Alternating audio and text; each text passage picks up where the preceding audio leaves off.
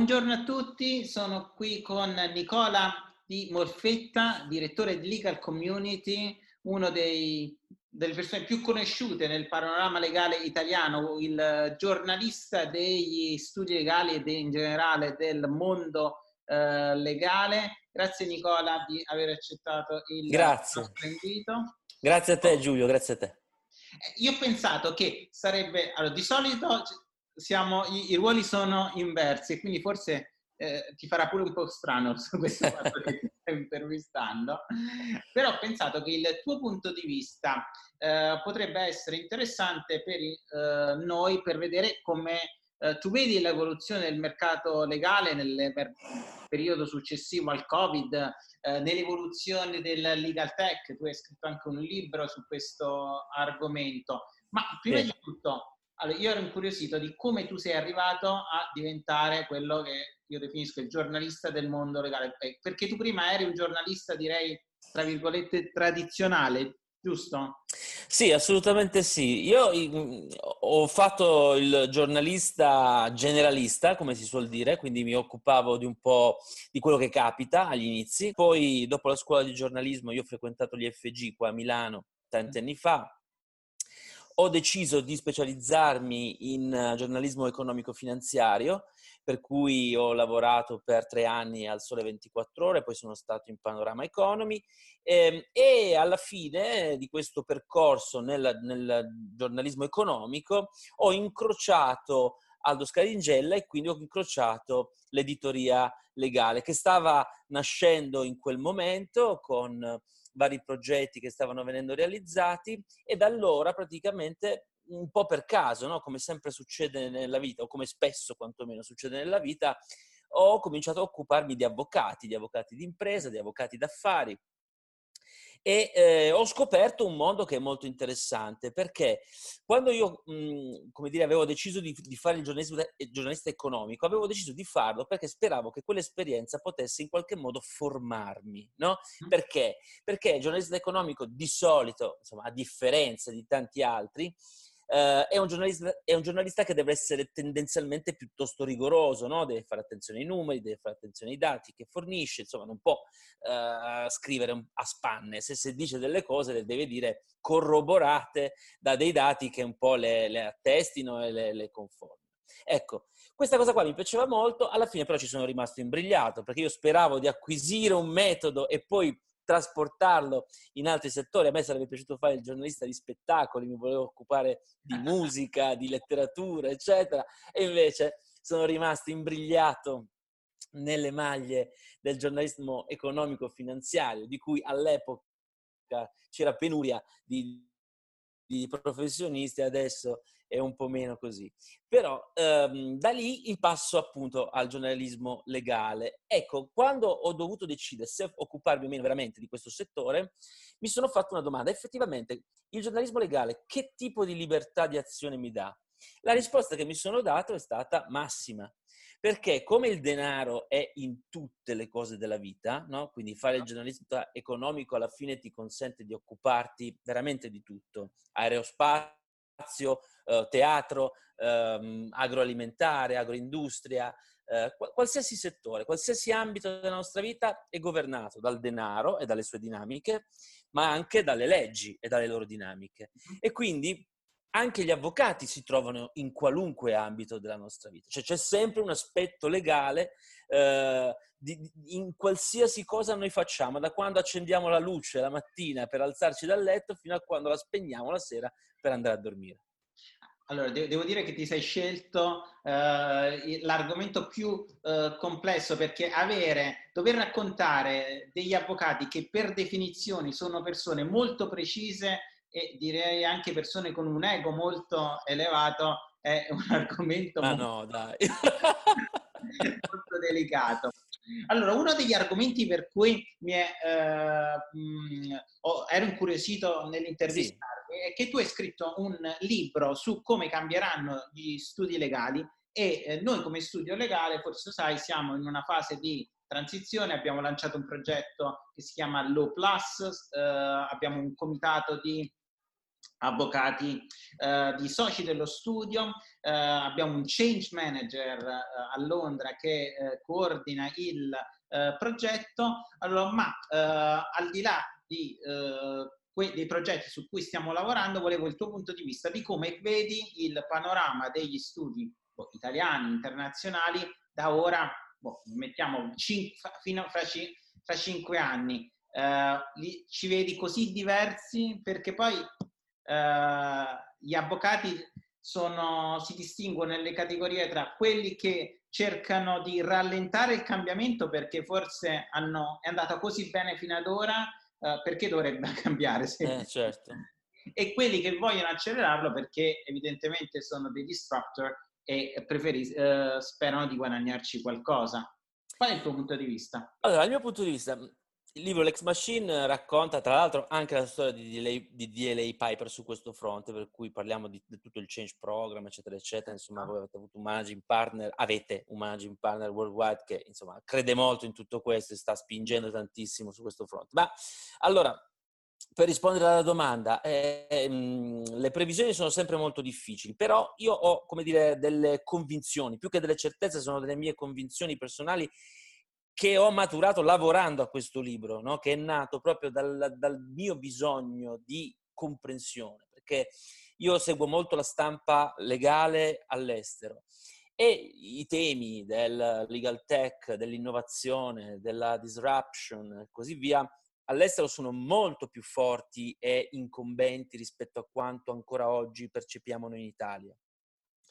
La domanda che mi facevo leggendo quei pezzi, leggendo quegli articoli, quegli approfondimenti è sempre stata, ma è davvero uno scenario anche questo che dobbiamo aspettare si eh, riverberi sulla, sulla scena italiana come peraltro è accaduto in passato per altre cose, no? Si diceva eh, tempo fa, ma no, gli studi eh, supermercato non ce la faranno, ma no, le big four scompariranno, e, cioè, si sono fatte un sacco di previsioni eh, sulle sventure degli altri che in realtà poi non si sono mai realizzate e anzi molti di questi soggetti sono non solo rimasti sul mercato, oppure ci sono tornati, sono diventati più forti di prima e così via.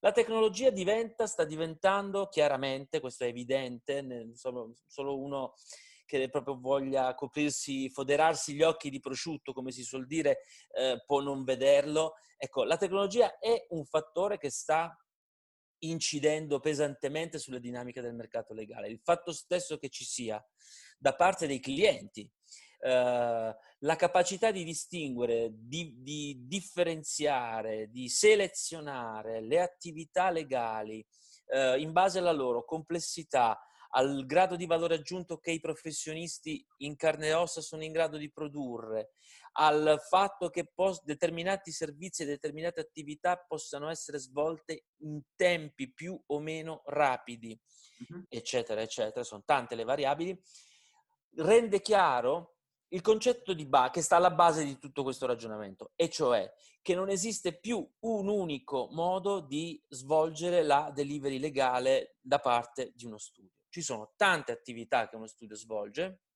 ciascuna di queste attività ha dei tempi di mercato, ha dei prezzi di mercato e così via.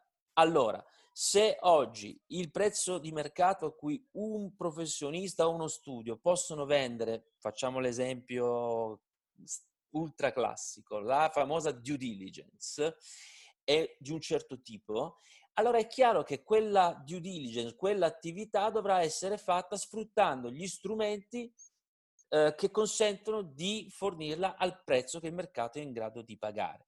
Um, io pro- mm, prima che, che, il lockdown ci impedisse di fare presentazioni dei nostri libri dal vivo, ho fatto una presentazione di uh, Lex Machine in cui uh, citavo quello che mi era stato raccontato dal managing partner di un grosso studio italiano proprio il pomeriggio prima della, dell'evento. E questo managing partner mi aveva detto, guarda, eh, ti dirò, eh, io ero molto scettico rispetto a tutto questo fenomeno della, del legal tech, comunque dell'introduzione della tecnologia nella nostra attività e così via, però eh, proprio oggi ho ricevuto una mail da un nostro cliente americano con cui stiamo lavorando su un grosso deal e nel discutere, come dire, il progetto no, dell'assistenza che noi gli avevamo prospettato, questo cliente mi ha detto che per la due diligence loro ci chiedevano se usassimo o meno un determinato software. Noi abbiamo risposto che questo software non ce l'avevamo, ma che avevamo altri strumenti con cui avremmo svolto. Il cliente ha detto, per me non, non cambia niente, potete fare come volete, sappiate che vi pago 4 euro a, docu- a documento, non di più. Per cui, per cui, come dire, uno può scegliere poi tutto quello che vuole, ma i conti no, con questa evoluzione deve imparare a farli. Sì, allora quello che io la, ti do un po' anche il mio uh, punto uh, di vista. Allora, certamente i, il lavoro ripetitivo scomparirà uh, del tutto. io mi ricordo che quando io ho iniziato c'erano le eh, due diligence in stanze anguste in cui eravamo uno sopra l'altro, altro che Covid e distanziamento sociale, eh, ma si facevano veramente... Le scrivanie a castello, no? Le famose scrivanie a castello. no, ma assolutamente, ma anche si facevano uh, soldi su cose stupide, tipo per esempio le traduzioni, dove ora ci sono i sistemi di intelligenza artificiale che la fanno ancora um, a volte meglio uh, di noi. Allora, su quello, secondo me, si creerà una certo. baseline di mercato in cui tutti più o meno avranno prodotti simili. Però il valore aggiunto, secondo me, sta nel mettere le nostre conoscenze legali nel prodotto. Uh, non lo so, per esempio, noi stiamo lavorando su un prodotto per i contratti di outsourcing in cui abbiamo fatto un benchmark di oltre 500 contratti che abbiamo negoziato usando quella piattaforma e ora l'intelligenza artificiale fa l'analisi di quei contratti e ti può dire per esempio il livello di rischio del uh, contratto nuovo che ci uh, sottopone il cliente nell'ottica uh, sulla base dei dati che ha diciamo in pancia in quel caso c'è un valore aggiunto che è data dalla conoscenza del, dello studio, dove invece eh, non vedo lo studio legale che fa una corsa tecnologica. In quello eh, effettivamente vedo che le Big Four hanno delle capacità economiche superiori alle nostre eh, e eh, riusciranno a creare dei benchmark di mercato. Su questo penso che noi dovremmo affidarci più a delle partnership Uh, detto questo, secondo te qual è il fattore che renderà, definirà i nuovi vincitori? Se effettivamente tu pensi che da ora a cinque anni ci sarà un reshuffling del mercato dovuto al legal tech, cinque anni forse è troppo breve, dieci anni, uh, perché se, sulla base delle nostre discussioni interne la questione è urgente, se non urgentissima. Perché? Eh... Guarda, adesso, adesso, rispondo a questa domanda, però fammi fare una sottolineatura rispetto a quello che hai detto, perché tu hai detto una cosa importantissima, secondo me, che però spiega perfettamente quello che sta accadendo. Allora, noi non dobbiamo immaginare la tecnologia legale, quindi il legal tech e tutti gli strumenti che l'intelligenza artificiale, vedremo l'utilizzo anche di blockchain all'interno di questo ecosistema legal tecnologico che si sta creando, ecco, come qualcosa che eh, in maniera asettica, eh, in maniera eh, arida, eh, sostituisce eh, i professionisti e eh, li rimpiazza con a noi che, che, apparteniamo a un altro secolo, no, a noi vengono in mente i prestampati, i moduli, no? Sì, sì già, eh, come dire, tu, tu, tutti già preparati, dove il cervello uno non lo deve neanche accendere. No. Tu hai detto una cosa giustissima, questi strumenti che vengono utilizzati dagli studi legali saranno sempre più utilizzati dagli studi legali e dagli avvocati, si nutrono della loro conoscenza, diventano capaci di portare valore al cliente proprio perché arricchiti del bagaglio di competenze, conoscenze, esperienze, track record, eccetera, di quello studio e di quei professionisti. Quindi attraverso i tool tecnologici uno studio vende due cose. La prima è appunto questa conoscenza che dicevamo e la seconda, non meno importante della prima, è la propria, come dire, garanzia della effettiva um, eh, capacità di quello strumento di rispondere a determinate esigenze eh, legali. Questo è un dato assolutamente come dire, dirompente rispetto al passato. Gli strumenti che provano a fare un po' i contratti, che provano a fare un po', esistono da tanti anni, ma fino ad oggi non avevano mai avuto una capacità, diciamo, di mercato eh, effettiva. Perché? Perché funzionavano sì e no, riuscivano a fare le cose più o meno bene, più, più male che bene. Adesso invece tanti di questi prodotti forniscono un risultato finale, dan, pro, producono un output che è quasi, in alcuni casi abbiamo anche visto, io lo racconto in Lex Machine, ci sono state proprio delle gare, no? uomo contro macchina, vinte a mani basse dalla macchina, su questioni semplici, sì, però questioni semplici per le quali fino a ieri comunque non potevi fare a meno del professionista in carne ed ossa e che oggi invece puoi tranquillamente affidare a una macchina. Quindi questi due fattori, conoscenza che arriva da, da, dagli esseri umani, dai professionisti, e garanzia che arriva dal, dalla credibilità, dall'accountability, se vuoi, dei professionisti del brand sotto il quale operano, sono i due fattori determinanti rispetto allo scenario che dicevamo prima. Poi la tua, la tua domanda adesso invece diceva, ma fra cinque anni, quindi che cosa diciamo? Ci, che cosa ci aspettiamo? Ci sarà questo reshuffling di mercato? Ci sarà uno sconvolgimento degli equilibri? Allora, secondo me sì. Cioè, secondo me ci dobbiamo proprio aspettare che questa quinta rivoluzione industriale eh, che è in atto ed è in corso provocherà chiaramente un nuovo gap competitivo tra i player di mercato. Lo abbiamo visto accadere con delle cose molto più semplici, se vuoi, eh, nell'arco degli ultimi vent'anni, quando le law firm come DLA Piper hanno cominciato ad arrivare in Italia un po' così a, col contagocce, no? la prima, la seconda, poi la terza, è sempre un'accelerazione, eccetera, eccetera, proponendo un modello professionale totalmente estraneo a quella che era la tradizione culturale forense italiana. Mm, talmente estraneo che, come ricordavo prima, in tanti dicevano ma non sarà mai possibile che queste strutture possano prendere il posto dei grandi avvocati, dei grandi studi, grandi piccoli studi, perché erano, come dire, un grande studio italiano eh, 20-25 anni fa contava 20-30 persone, 40, ma proprio era, la, la, era il dominus. Era il, esatto, il gigante, il colosso del mercato. Oggi uno studio di 40 persone, noi lo etichettiamo con questa, questa parola che a molti è invisa, ad altri piace, insomma, noi chiamiamo boutique, no? per, cui, per dire una piccola realtà dove si fa un lavoro di un certo tipo, sartoriale e così via.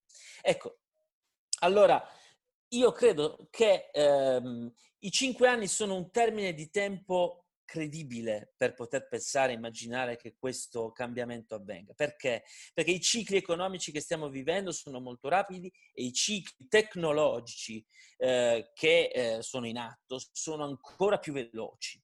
Per cui probabilmente la tecnologia è già lì in questo momento, noi non lo sappiamo. Uh, io peraltro confesso, faccio qua proprio pubblica confessione, io non sono uno smanettone, non sono un grande esperto o appassionato di tecnologia, io mi sono ritrovato, come molti, a occuparmi di questo perché il mercato che, che io seguo da cronista mi ha portato ad osservare questo. Insomma, non è che posso girarmi dall'altra parte, non lo posso fare io che faccio il giornalista che racconta il mercato dei servizi legali e secondo me ancor meno lo possono fare gli avvocati e gli studi che invece in quel mercato ci lavorano e eh, devono cercare di competere. Ma secondo te in qualche modo ci sarà anche un'accelerazione del cambio eh, generazionale che secondo me non inteso come generazione non generazione anagrafica ma generazione culturale perché ci sono persone anagraficamente eh, molto più anziane di me che hanno una mente molto più aperta al cambiamento e all'innovazione e alcuni dei nostri praticanti che sperano che le cose non cambino mai. sperano ancora di poter vivere lo studio magari di qualche loro antenato, eccetera, eccetera. No, è come il giornalista che sogna di fare il giornalista con la macchina per scrivere, diciamo, no? Cioè, puoi anche divertirti a rompere i timpani dei, dei tuoi, di tua moglie o dei tuoi coinquilini se sei giovane e vivi in una casa così, però, come dire, la macchina per scrivere non la userai mai nel tuo lavoro. Ecco, io credo che questo cambio generazionale ci sarà, uh, inevitabilmente. L'altro giorno notavo un'altra cosa, uh, non solo sarà un cambio generazionale, uh, ma sarà anche un cambio probabilmente, quantomeno, di genere. Perché se fai sai, il legal design è uno dei temi che entra dentro i discorsi che stiamo toccando, no? Certo. Se tu guardi chi sono oggi i maggiori esperti di legal design a livello mondiale, dalla Finlandia fino agli Stati Uniti, uh-huh. passando per tutta l'Europa continentale e così via, e anche un filo di America Latina, troverai che sono 9 su 10 delle donne. Abbia, che che la dice lunga su tutto il discorso che stiamo facendo, secondo me, Giulio. Perché? Ci dice che cosa? Che l'accademia, dove molto spesso nascono queste, questi primi studi, stanno nascendo questi primi studi, questi primi laboratori che analizzano questa frontiera del modo di concepire l'attività legale. Eh, L'accademia, come dire, ha sentito l'odore dell'evoluzione, ma ha preferito per il momento, come dire, parcheggiarla no? in, uh, un, come dire, in un dipartimento accanto a quelli principali, a quelli dominati dai, dai grandi, uh, usiamo il termine, baroni universitari internazionali. Perché? Perché è così. No? Dice, sta roba c'è, però adesso teniamola là, magari la diamo a una, a una ricercatrice brava, una in gamba, la affidiamo a lei, no? come un po' accade certe volte. Ecco. Questo è quello che sta accadendo a quei livelli. Quindi, invece, secondo me, le donne, per esempio, prenderanno un grande vantaggio in tutto questo scenario. Sono d'accordo con te che non è necessariamente anagrafica la questione, abbiamo dei, dei, dei rivoluzionari del mercato in Italia e all'estero che hanno assolutamente eh, diverse lune alle loro spalle e dei grandissimi conservatori che sono appena usciti dall'università, quindi anziché arrivare lì e voler spaccare il mondo ribaltarlo, riscrivere completamente una professione straordinaria come quella forense, sperano di poterla eh, replicare secondo modelli assolutamente già consolidati. Per cui secondo me ci sarà questa possibilità di un forte ricambio culturale, diciamo così, alla base. Anche perché se è vero quello che abbiamo immaginato, eh, di cui stiamo dicendo, Giulio, è vero che serviranno teste diverse per far funzionare gli studi legali concepiti come insieme di professionisti, macchine e processi.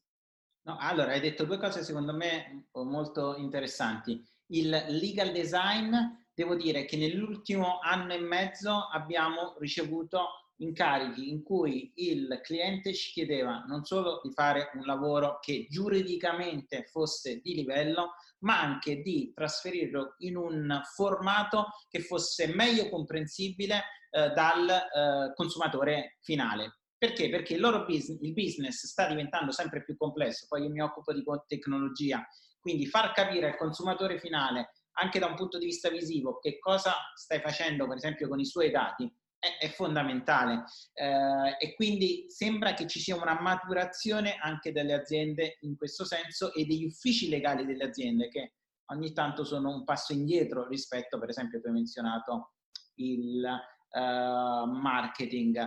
Uh, cambia, uh, l'altro punto che tu hai secondo me hai toccato è il fatto delle competenze diverse, dove fino ad oggi tu pensi a un dipartimento legale dove ci sono persone laureate in giurisprudenza che devono conoscere la materia da un punto di vista legale, dove invece per esempio nel nostro dipartimento stiamo cercando di creare delle specializzazioni, ovviamente tutte le persone a livello eh, nozionistico sono molto preparate, ma ci sono persone che hanno elementi di forza nel legal tech, nel legal design, in una specializzazione particolare per dare un valore aggiunto che a volte, che no, spesso è apprezzato dal cliente.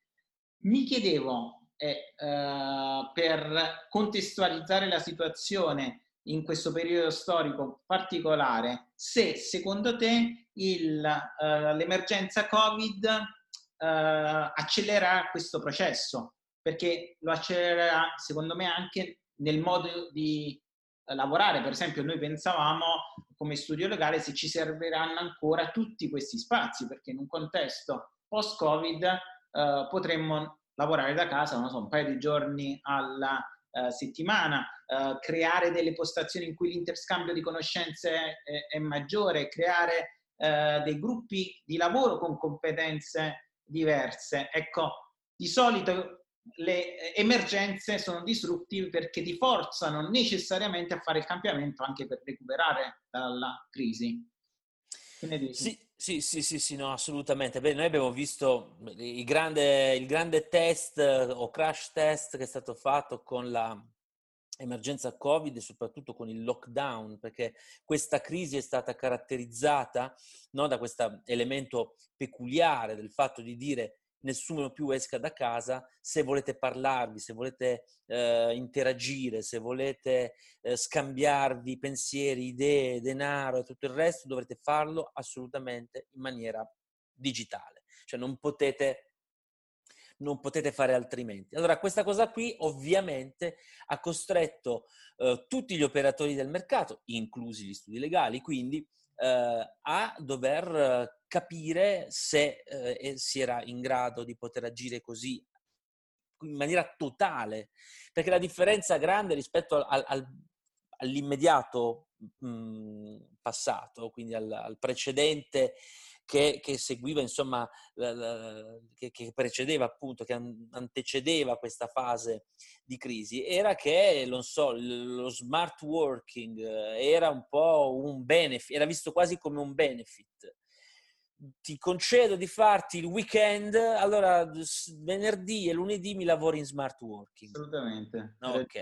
Eh, quello che invece abbiamo vissuto è stato qualcosa di molto più strutturale, cioè si è detto ragazzi non è lo smart working del weekend, qua dobbiamo far funzionare la baracca da lontano, separati, organizzando delle Zoom call eh, per vederci, per discutere, scambiarci documenti, lavorare assieme sui documenti, mettendoli in una cloud e quindi potendo intervenire assieme su questi.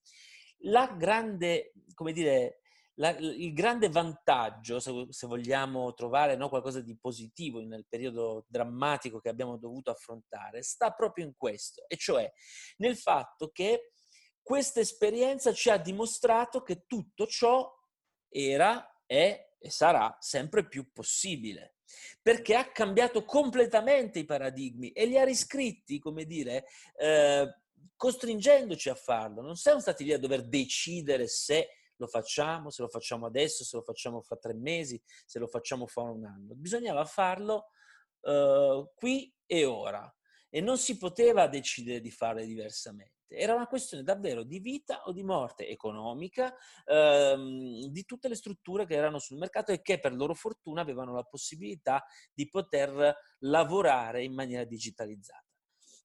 Quindi eh, il grande contributo che questa crisi ha dato a tutto il processo che abbiamo descritto, raccontato, insomma, fino a questo momento, qual è stato? È stato quello di accelerare il processo di apertura di chi guida queste strutture, eh, a cominciare dagli studi legali, eh, verso l'apertura al, a questa, diciamo così, rivoluzione tecnologica, perché è vista un po' meno come rivoluzione a questo punto, non è vista come un qualcosa che non sappiamo come funzionerà se e che impatto potrà avere, come reagiranno i clienti e come reagiranno, reagiranno i professionisti, ma eh, ci ha messo davanti al fatto compiuto, ci ha fatto capire che tutto questo è già per larga parte possibile e che quindi oggi se io e te vogliamo registrare questo podcast non dobbiamo per forza ritrovarci eh, nel, nel, tuo ufficio o nel mio, a Roma o a Milano o a Londra,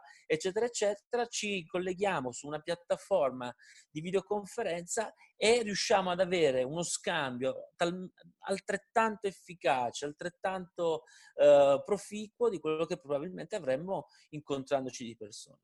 Quindi il grande merito di questo momento è stato quello di rompere, come dire, il velo, no? stracciare il velo del Tempio, far vedere che tutto questo è possibile e questo, secondo me, contribuirà ad accelerare i processi che già erano in atto.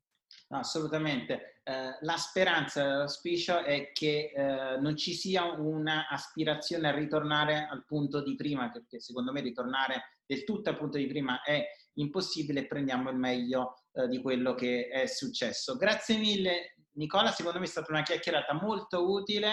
Eh, non dico ci sentiamo fra cinque anni per vedere come è andata, per vedere se... prima, però rimarremo certamente in contatto e ci aggiorneremo sugli uh, sviluppi del mercato. Grazie ancora.